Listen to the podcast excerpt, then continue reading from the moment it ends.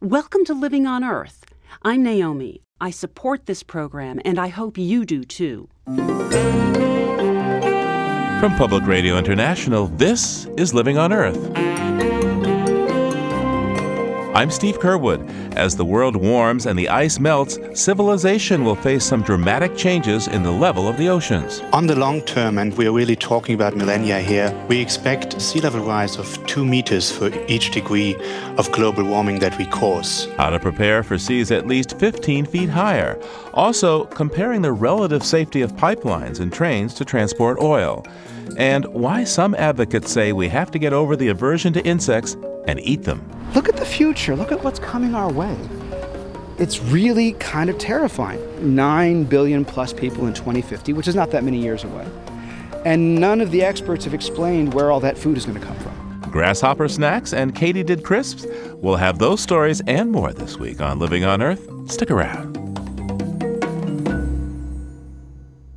Funding for Living on Earth comes from Stonyfield Farm, makers of organic yogurt, smoothies, and more. From the Jennifer and Ted Stanley studios in Boston, this is Living on Earth. I'm Steve Curwood. The recent spate of oil transportation accidents is fueling debate over how we should be moving fossil fuels. A messy tar sands oil pipeline spill in March in Arkansas was followed by the July 6 derailment of an oil train in Canada, which incinerated the center of a small town in Quebec and left 50 people dead or presumed dead. The train was bound for a refinery in New Brunswick, loaded with 72 cars full of crude oil from the fracking boom in North Dakota. These disasters raise questions about the relative safety of trains versus pipelines to transport oil, and Living on Earth's Bobby Bascomb has been investigating. The use of trains to transport oil has skyrocketed in the U.S., up 160% in the first quarter of this year compared to last. A large part of that rise is due to the development of the Bakken Oil Shale Formation in North Dakota. In April of this year, North Dakota exported nearly 800,000 barrels of oil a day, compared to just 80,000 barrels a day a decade ago. Three quarters of the crude left North Dakota by train, and as fracking technology continues to make the oil more available, that amount is only expected to go up. That's according to this statement from the American fuel and petrochemical manufacturers. The tremendous expansion of U.S. oil production and the lack of adequate infrastructure due to a costly permitting process ensure more use of rail to ship crude oil east to west. To meet the demand, producers have made significant investments in the infrastructure necessary to transport crude oil by rail. Rail safely and capably transports thousands of people and commodities every day without incident.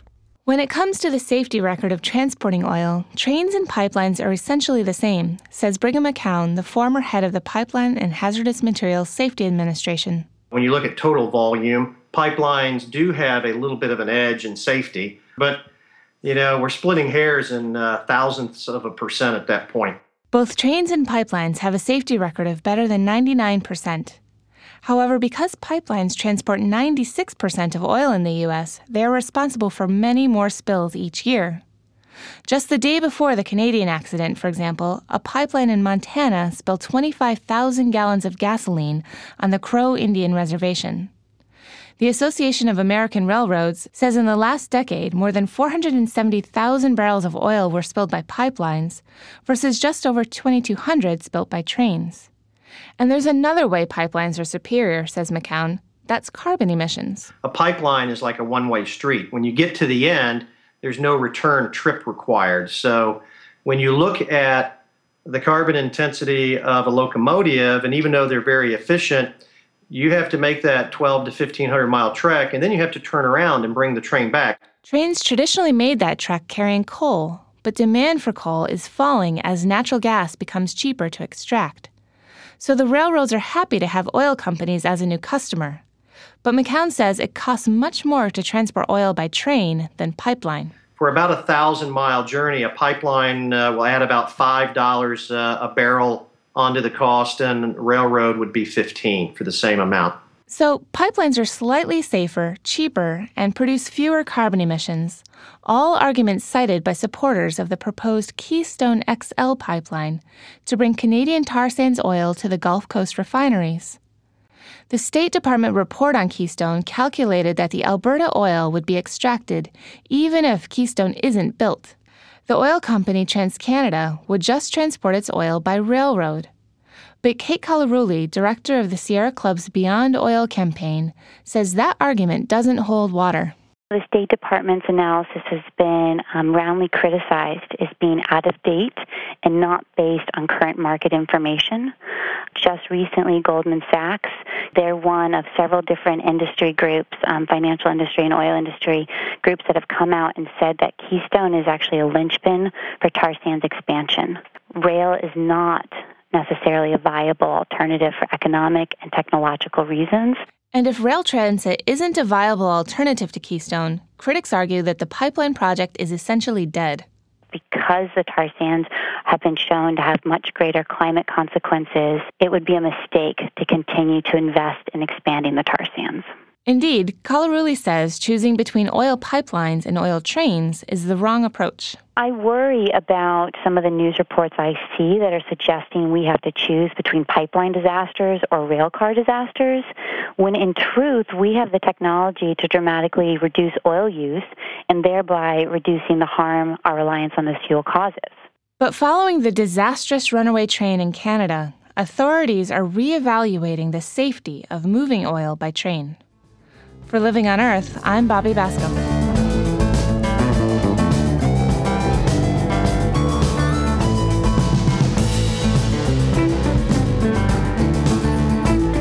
Concern over the climate is also feeding the debate over fossil fuel transport. In the Pacific Northwest, there's controversy over proposals to carry massive amounts of coal by rail from Wyoming to new export facilities in Oregon and Washington. And now the train tragedy in Quebec has officials rethinking plans to lease and develop a new deepwater oil terminal for the West Coast.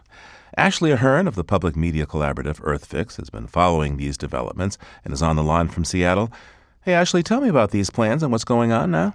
Well, Steve, the same oil that was in the train that exploded in Quebec is also moving through the Northwest. This is oil from the Bakken oil fields of North Dakota. And there are now 11 places in Washington and Oregon considering building terminals that would take the oil off of the trains and put them onto ships bound for West Coast refineries. So this is not small change when we look at capacity here. When you combine all 11 places, you're looking at 700,000 barrels of oil moving through the Northwest every day. And to give you a sense of perspective, Keystone XL is 830,000 barrels barrels per day. So we're definitely within the same ballpark here. And the largest of the proposed terminals in the Northwest could be built in Vancouver, Washington. And this terminal would handle up to 360,000 barrels per day.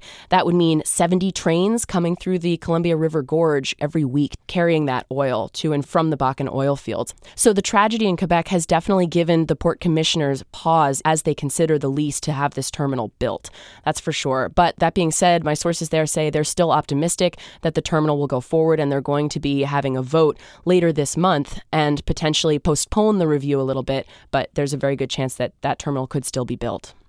Ashley, but even if oil could be carried and a, and a terminal developed safely, the whole notion of that kind of development needs to be at odds with the pledge that President Obama gave about Keystone regarding oil in his climate change speech on June 25th. Allowing the Keystone pipeline to be built requires a finding that doing so would be in our nation's interest. And our national interest will be served only if this project does not significantly exacerbate the problem of carbon pollution. The net effects of the pipeline's impact the net effects of the pipeline's impact on our climate will be absolutely cr- critical to determining whether this project is allowed to go forward it's relevant. But the president's views may not be so relevant in the Northwest when it comes to the coal export question. How was Obama's climate plan received there?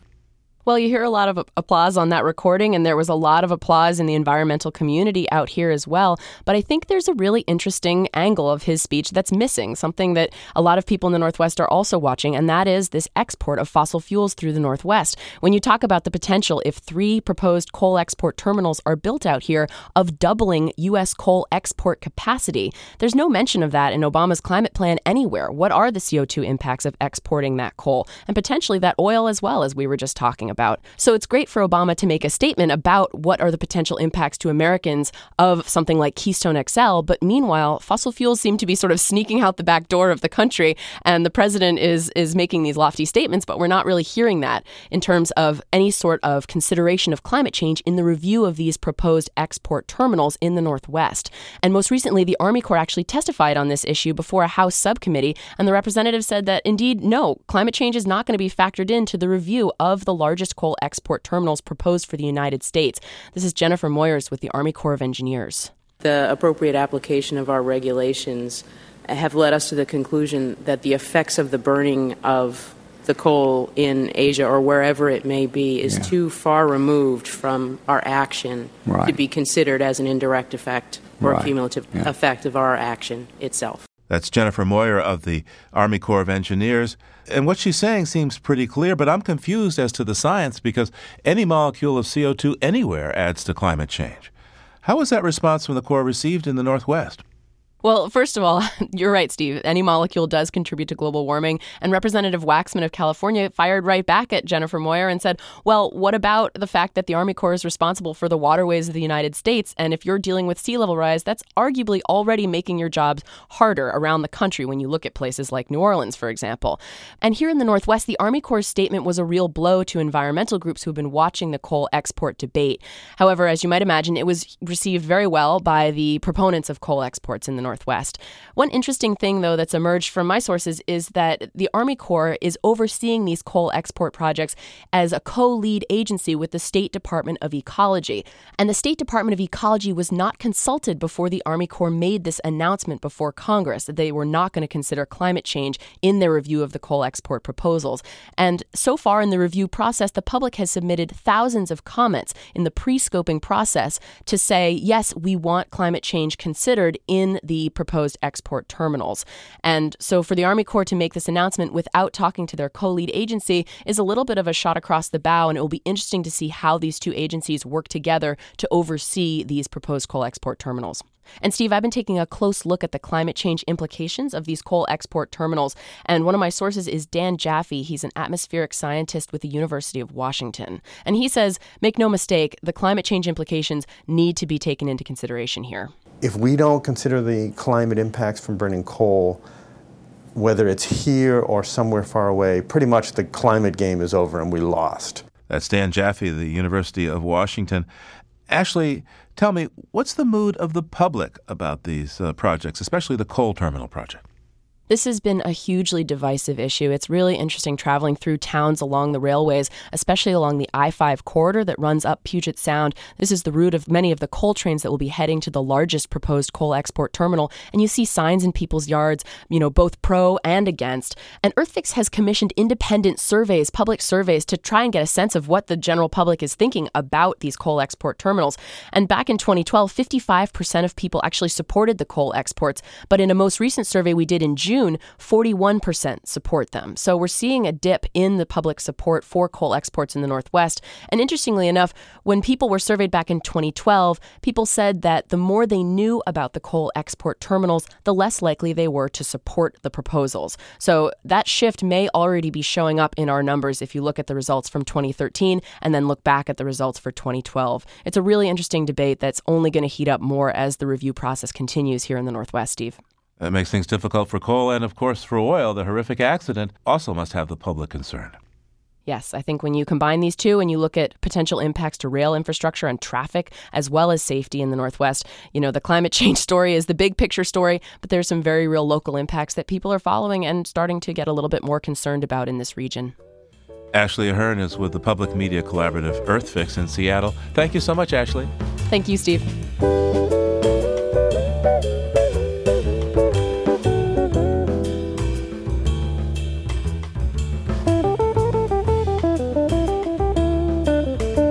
Coming up, 15 feet and counting, the unnerving amount of sea level rise that's inevitable with just 2 degrees of global warming. That's next on Living on Earth. It's Living on Earth. I'm Steve Curwood. The UN's Intergovernmental Panel on Climate Change, the IPCC, is near to completing its fifth assessment on the potential environmental and socioeconomic effects of global climate disruption.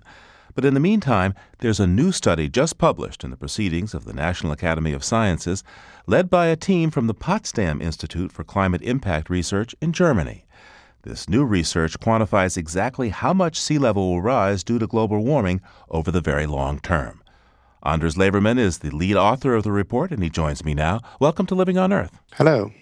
So, how much sea level rise are we looking at as a result of climate change? On the long term, and we're really talking about millennia here, 2,000 years is where we, where we looked at, we expect a sea level rise of two meters for each degree of global warming that we cause, for example, by the emission of carbon dioxide and methane. That's on the order for us Americans of about seven and a half feet. Um, yes. But if we're looking at, say, two degrees centigrade rise in temperature over the next hundred years, that would mean on the order of 15 feet of sea level rise. Um, but not within the next 100 years. The Intergovernmental Panel on Climate Change, uh, which is going to publish its next assessment report by the end of the year, and of which I'm a lead author, is generally focusing on the next 100 years. And the sea level projections that we obtain for different climate scenarios range between 20 centimeters and 2 meters. For a warming of 2 degrees, we expect on the long term a sea level rise of the order of four meters and more. But this is not going to occur within the next hundred years. It'll take a long time for this sea level rise to occur. What exactly are the factors causing the sea to rise? There are four main contributors to sea level rise. One is obviously the thermal expansion of the ocean. Warm water simply takes more room, and that's why the ocean is rising when it's warming. And the others are all glacial in the sense that the ice is melting or getting into the sea uh, in form of icebergs. And there's mountain glaciers, which are shrinking at the moment, but have about half a meter of sea level equivalent stored in them only. And then there are the big ice sheets on Greenland and Antarctica. And uh, these have huge amounts of ice, equivalent to about 60 meters of global sea level rise. Do your projections show the rise in sea level uh, equally distributed around the world's oceans? Or do you expect to see more of a sea level rise in some places than others? If you take into account the ice loss from Greenland and Antarctica, both have the effect uh, that the tropics are going to rise over proportionally. They're going to get higher than the global mean, while the high latitudes are going to be slightly less elevated. And why is that? Temperature? No, it's actually because um, of the of the dragging force of the ice masses which are vanishing. The ice is pulling the water towards itself uh, on Greenland, for example, but also on Antarctica. Similar as the moon is pulling the water on Earth towards itself, and uh, therefore cause the tides. Right. In a similar fashion, Greenland is pulling the ocean towards the Greenland ice sheet. When you reduce the Greenland ice sheet, you reduce this drag, this pulling, and um, therefore sea level is dropping in the vicinity of Greenland. But because there's more water altogether, it has to rise somewhere else even stronger, and this is generally in the tropics. Now, another expected effect of climate change uh, includes more large storms like uh, hurricanes. I would think even a small rise in sea level could be significant when you're talking about uh, a major hurricane or a tropical cyclone. Yes, yes, uh, we know this actually already. The um, this has been computed for the tropical storm Nargis that entered Myanmar or former Burma in 2006, where people calculated that it went much further inland because of the additional 0.2 meters of sea level rise that we have um, seen in the last century. Now, other studies showed that if you elevate sea level around Manhattan by a meter, then a storm surge that you now expect every 100 years to occur would then occur every uh, three to four years. So you can see that there's a strongly what we call nonlinear behavior here. So you get much more floodings than for even a, a small amount of additional sea level. 2,000 years seems like a long time, but it's about as old as, say, Christianity or uh, and even less time than, than other civilizations and, uh, and religious traditions. Presumably, hopefully, humans are still around at that point. Let's hope, yeah. What's the advice you have for us going forward as a civilization? at the moment, I'm looking at a map of the UN cultural heritage sites on the planet. And you see a lot of them uh, built at the coastline. Uh, these World Heritage Sites are very often much older than 100 years. They're several hundred years old, and sometimes even in the thousands. So, if you want to preserve the cultural heritage of, of society, then you want to mitigate climate change to a level where it doesn't threaten our coastlines. Certain societies, like the small island states in the Pacific, but also countries like the Netherlands, will have to abandon certain regions or elevate them to higher levels. And otherwise, we'll just have to um, try to build higher dike and um, and hope for the best. Anders Levermann is lead author of the report issued in the Proceedings of the National Academy of Sciences. He works at the Potsdam Institute in Germany. Thank you so much, sir. Thank you.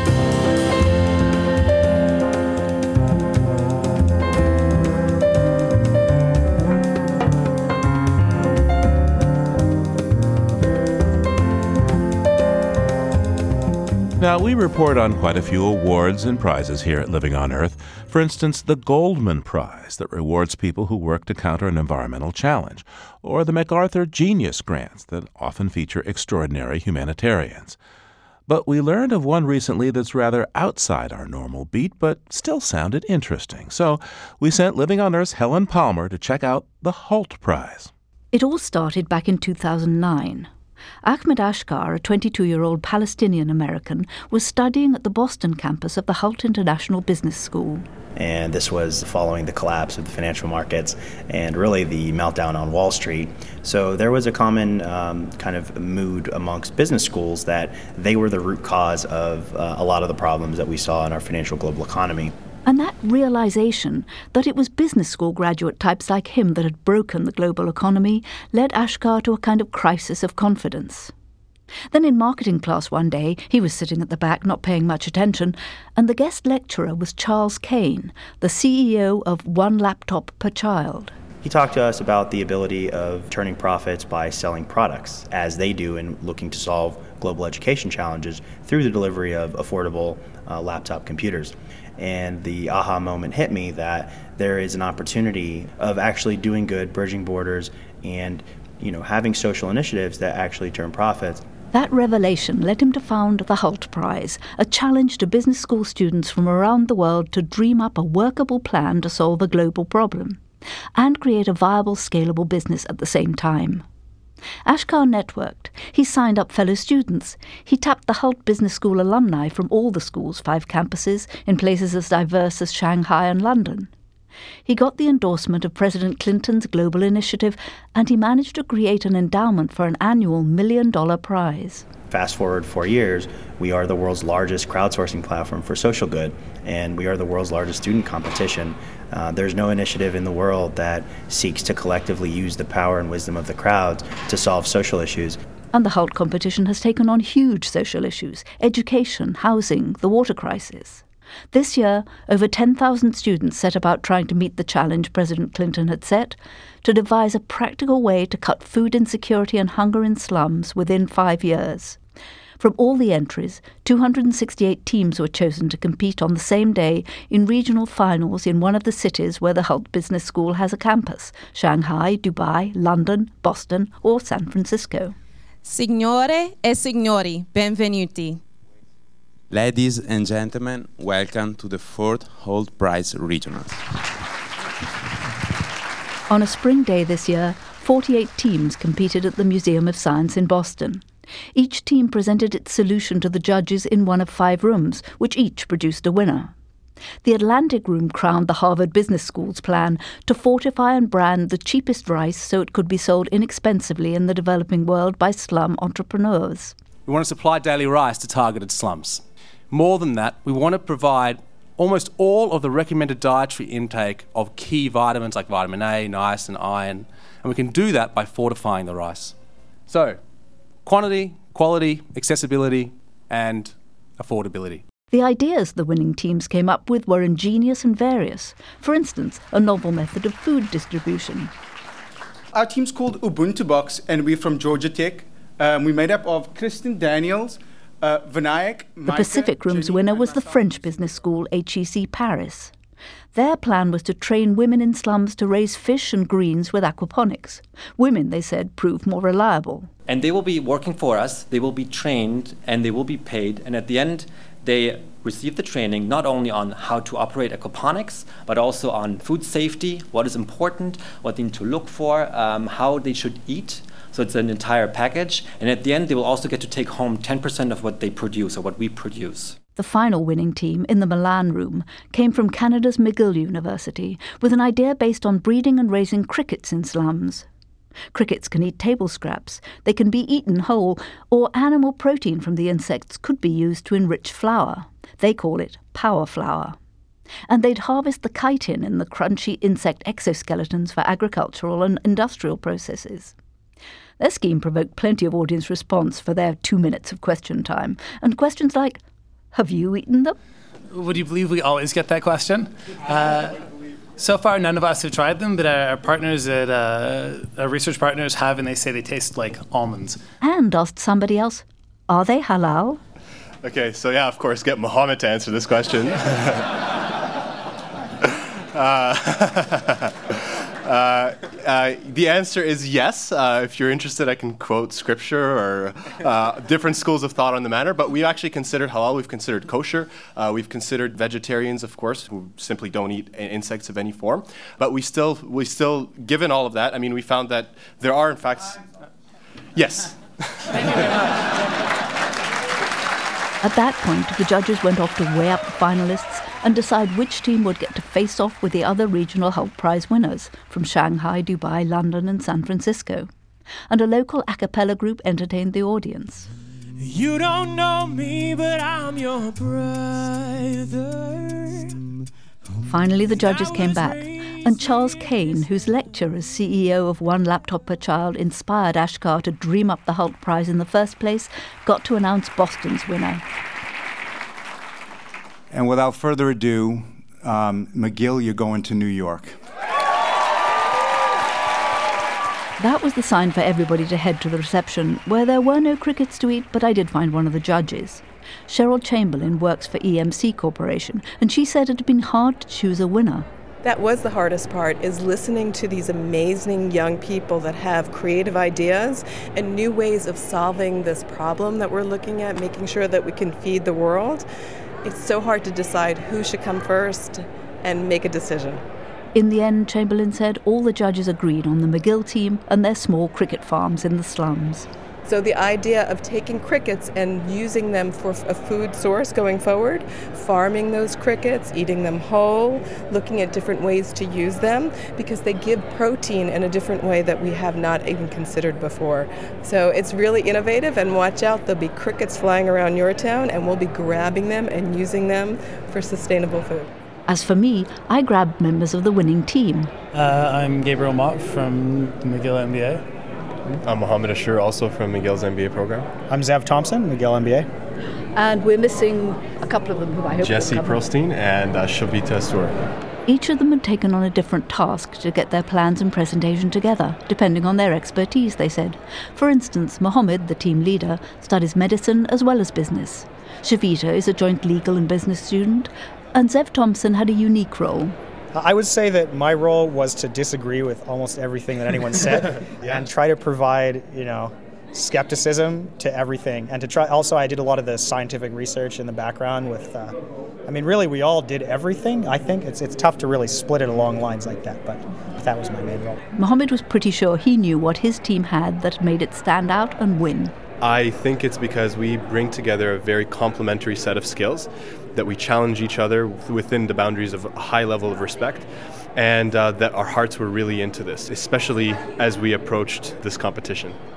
Now, the Canadian team and the teams from Barcelona, Manila, Cape Town, San Francisco, and London that won regional finals in the other Hult School cities are spending their summer refining and polishing and honing their plans to make them as airtight and practiced and perfect and actionable as possible. McGill's Zev Thompson. And then at the end of the summer, we pitched in New York to the Bill Clinton Foundation, or the Bill Clinton Initiative, sorry. And, uh, and then the the winner of the five teams gets a million dollars to to trigger their initiative. But honestly, after having the entire summer to focus on refining our project, whether we win or not, we all are committed to moving forward with this project. And that's part of the aim of the Hult Prize to spark initiatives that can help solve global problems, even for those teams that don't win a million dollars to make it happen. It certainly worked for these MBA students and their venture, the Aspire Food Group. So watch out. Tiny cricket farms will be coming to slums worldwide soon, providing power flour and roasted pepper and lime cricket chips. For Living on Earth, I'm Helen Palmer in Boston, Massachusetts. There's more on the Hult Prize at our website, loe.org.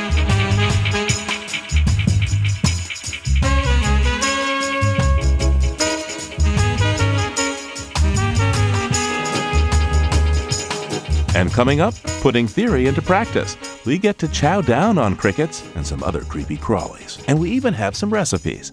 So stay tuned to Living on Earth. Funding for Living on Earth comes from the Grantham Foundation for the Protection of the Environment, supporting strategic communications and collaboration in solving the world's most pressing environmental problems.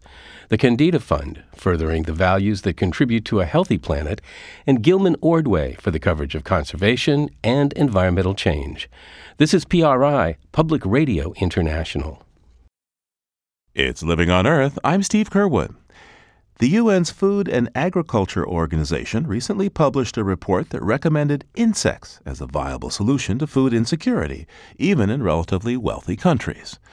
Now, the whole idea may turn the stomach of many, but the report was welcome news to the small U.S. community of insect eating advocates, or entomophagists.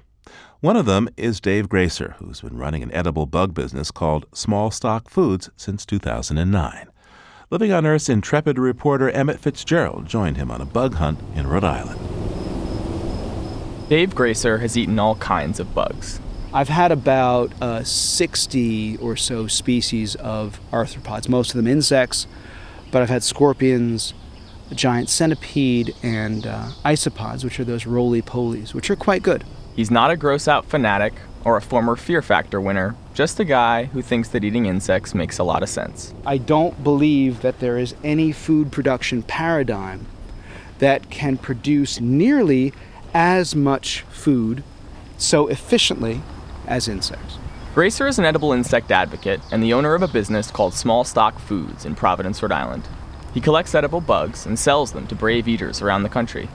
Much of Dave's stock comes from Asian, African, and Central American markets in Providence and Boston. But today, he's going hunting in the park. So we are in uh, Johnston, Rhode Island. This is Snake Den State Park. What I get from here are several species of grasshopper, a couple katydids, dragonflies, which he catches with a butterfly net and a couple of mason jars. Dave and I set out into the meadow. As we walk, he tells me he eats insects because he believes that our current food system is unsustainable from my point of view, the way that humans feed themselves now basically represents a big middle finger to the natural world. As the global population continues to rise, he says, food security will only become more of a problem. Look at the future. Look at what's coming our way. It's really kind of terrifying. 9 billion plus people in 2050, which is not that many years away. And none of the experts have explained where all that food is going to come from. Dave thinks that at least some of that food should come from large scale insect farming. Many cultures have long traditions of eating insects, which are high in protein, vitamins, and amino acids. Several countries, including the Netherlands and Thailand, already grow insects on a commercial scale. There's something like 20,000 cricket farms for human consumption in Thailand. Dave says that if he had the money, he would invest in insect farming here in the States. But for now, he's content to volunteer his time. I mean, I'm an adjunct at a community college. How wealthy am I? So if I could plug $20 million into this, I would. But instead, all I can do is 20 million hours. We follow a mowed path skirting the edge of the field. Red winged blackbirds balance on the tops of milkweed, and bumblebees flit among the blossoms of an autumn olive. We poke our heads into the branches, and Dave spots a snack. Oh, there's one. Let's see.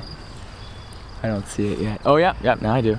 It's a stink bug, Dave says, but don't be fooled by the name. They smell like soap and taste like cilantro. Stink bugs are eaten in many parts of the world. They're called jumiles in Mexico.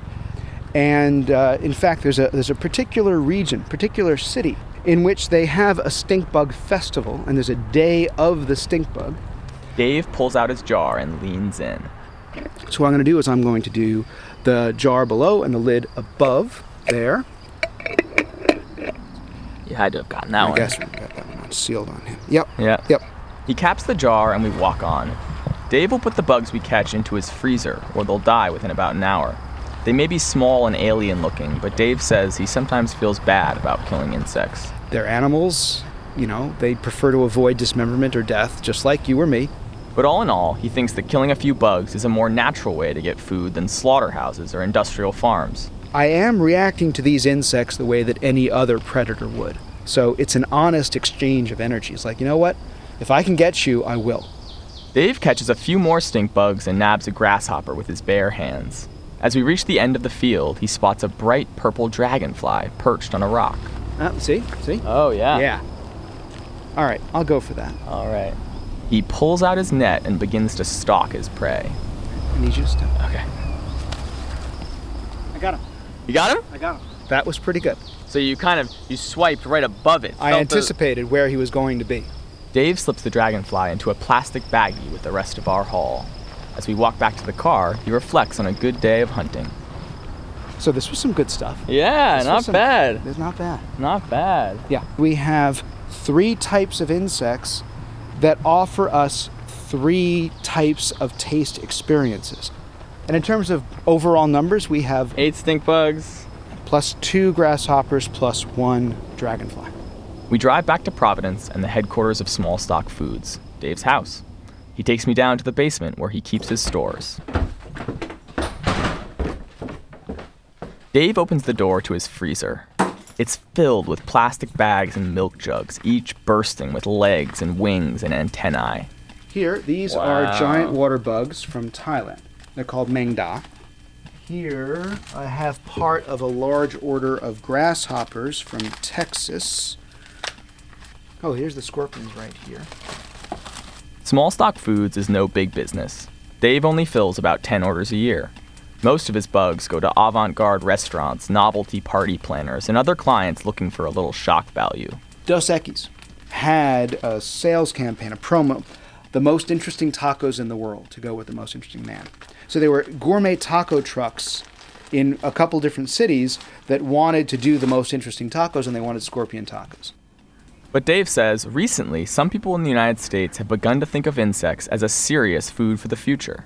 There are companies now working to produce industrial commercial supplies of insects for human consumption in the US, and that is as of the last 18 months. Farmed bugs could be eaten as proteinous snacks or ground into flour for baking. Dave thinks that someday insects will be space food. You know, recently Stephen Hawking said, We need to explore space because this fragile Earth will not sustain our species. We're not going to have cows on, on, on Mars. We're not going to have cows in the space station. But the future of insect consumption depends on our willingness to eat them. Most people crinkle their nose at the sight of a cockroach, but Dave says the hardest bug to eat is your first. He takes me up to the kitchen and lays out a handful of crickets and katydids on a sheet of tinfoil.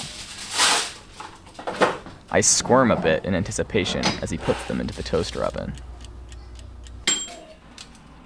So this is a house cricket. A house cricket. All right, here I go. It's kind of like shrimp, but the legs get stuck between my teeth, and I need some water.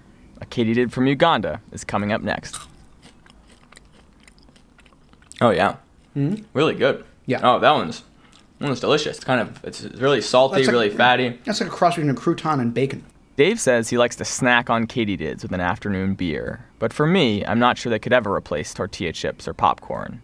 Dave says that's not the point. I've never claimed that insects taste better than other foods. I prefer sushi and duck and pastrami and lasagna and ice cream and cheese and so many other things.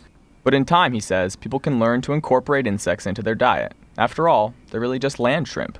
In his presentations, Dave asks people, if you're willing to eat arthropods like shrimp, why not a grasshopper? And I go into the amusing revelations about what crab and shrimp and lobster eat, which is trash and feces and dead animals, as opposed to what grasshoppers and caterpillars eat, which is salad. Before I go, Dave gives me a small bag of bugs to bring home. On the stoop outside my house, I recruit a few reluctant tasters. They think the katydids are all right. Not bad. Tastes like it's cooked in butter or something. Hmm, tastes fine. Like shrimp fries, like seafood. But they aren't so sure about the crickets. Uh, that one's kind of gross. You can like feel the organs and. Uh. Insects may well be the food of the future, but for most of us, they'll take some getting used to. For Living on Earth, I'm Emmett Fitzgerald.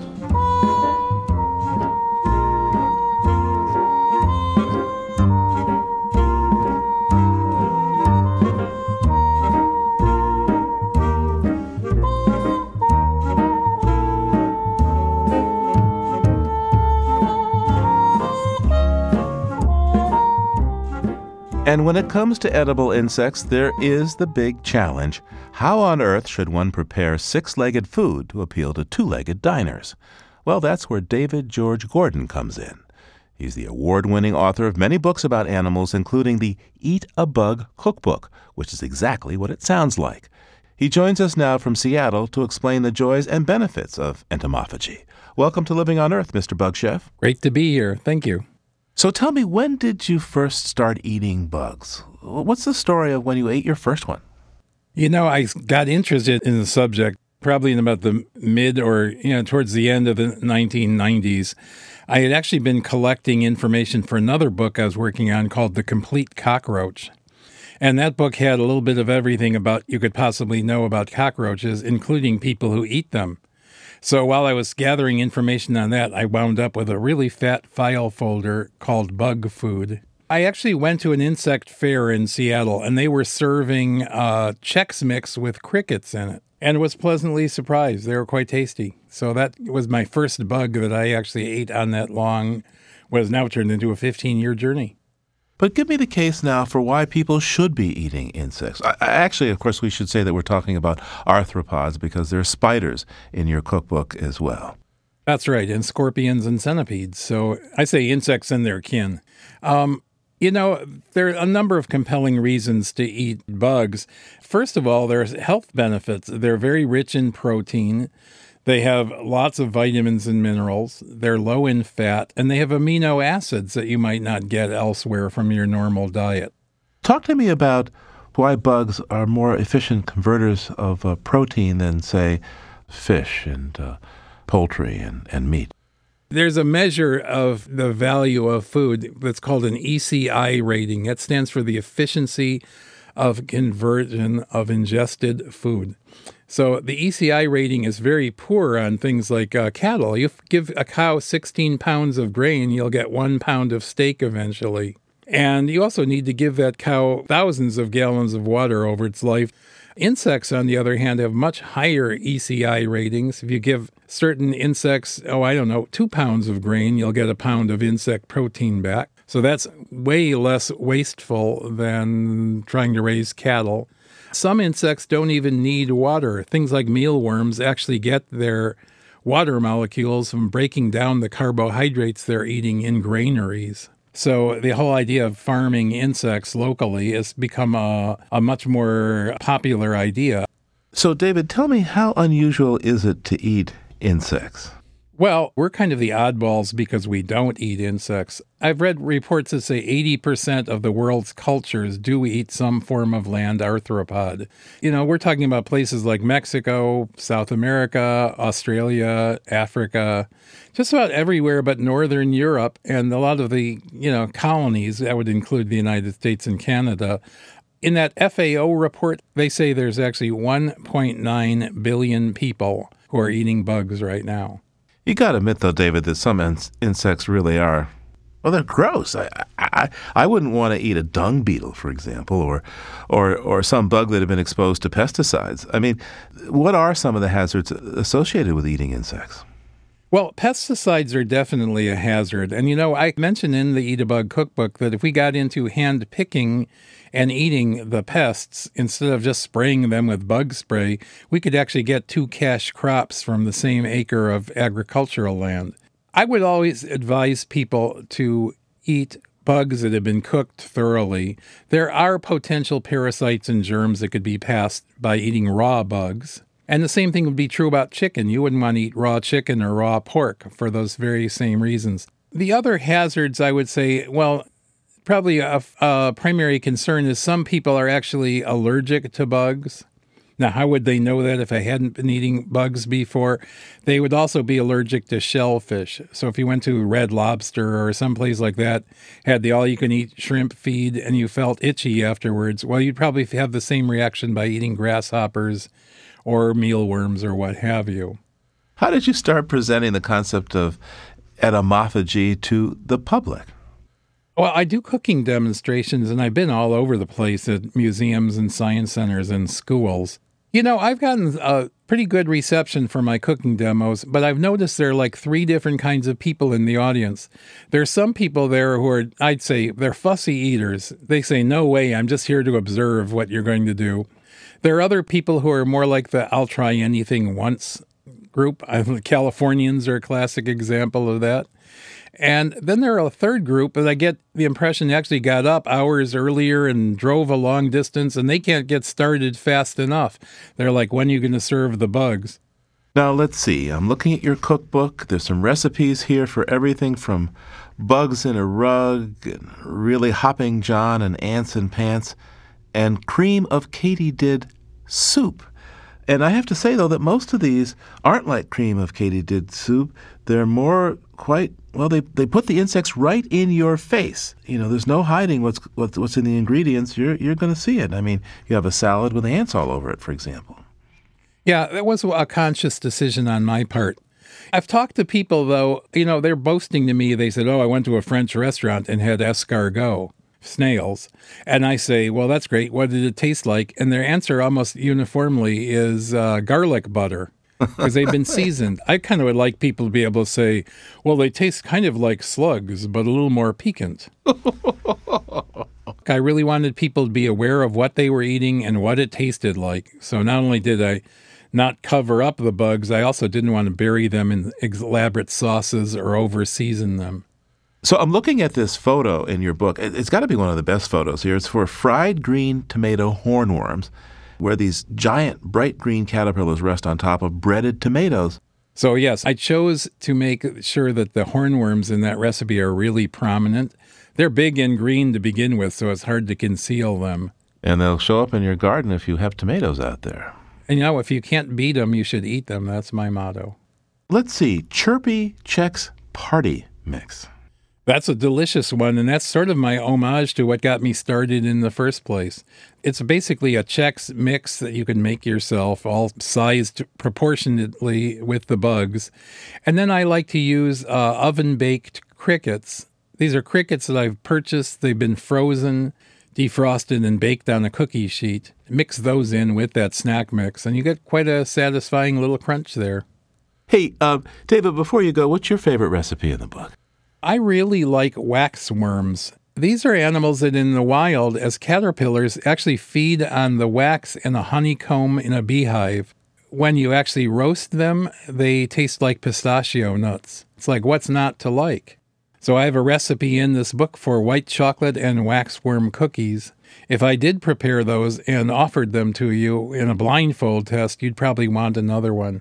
And if I had to look at it? Well, you might have qualms there because you know we've just been trained to think, be distrustful of anything that's caterpillar or worm-like in shape. So, what in fifty years? Uh, how do you see people getting their protein? I think what you'll see in labels, I've already seen this, not necessarily about insects, but they say animal protein. It doesn't say what those animals are. They could be sea urchins for all I know. But in actuality, I think they'll start doing that with insects. So I think insects will be reared commercially. I think they will be used as an ingredient in a lot of our foods, as supplements, uh, what have you, to bolster the idea of getting a little more protein from your meal. But I also think they will be served as delicacies, just like they are in these other countries where bug eating reigns. And people will actually have, I hope, become more sophisticated and learn to get over their fear and hatred of insects and start enjoying them like the rest of the world does. David George Gordon is the bug chef and author of the Eat a Bug Cookbook. David, thanks so much for taking the time. Thanks for having me. This has been great. And if you want to try eating bugs for yourself, there's some recipes on our website, loe.org.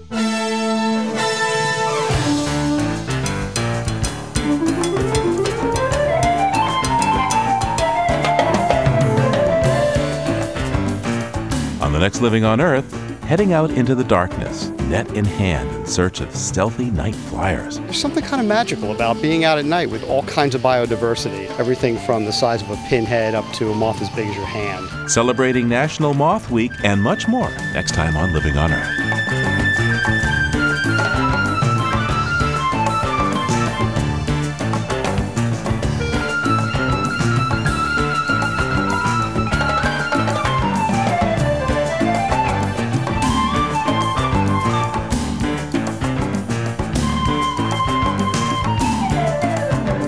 On Earth is produced by the World Media Foundation. Naomi Arenberg, Bobby Bascomb, Emmett Fitzgerald, Helen Palmer, Ponzi Rutch, Aaron Weeks, Adelaide Chen, James Curwood, Jennifer Marquis, and Gabriella Romano all helped to make our show. Jeff Turton is our technical director. Allison Lirish-Dean composed our themes. You can find us anytime at loe.org and check out our Facebook page. It's PRI's Living on Earth. And we tweet from at Living on Earth. I'm Steve Curwood. Thanks for listening. Funding for Living on Earth comes from the Grantham Foundation for the Protection of the Environment, supporting strategic communications and collaboration in solving the world's most pressing environmental problems. The Kendeda Fund, furthering the values that contribute to a healthy planet, and Gilman Ordway for coverage of conservation and environmental change. Living on Earth is also supported by a friend of Red Tomato, supplier of righteous fruits and vegetables from Northeast Family Farms www.redtomato.org. This is PRI, Public Radio International. PRI, Public Radio International.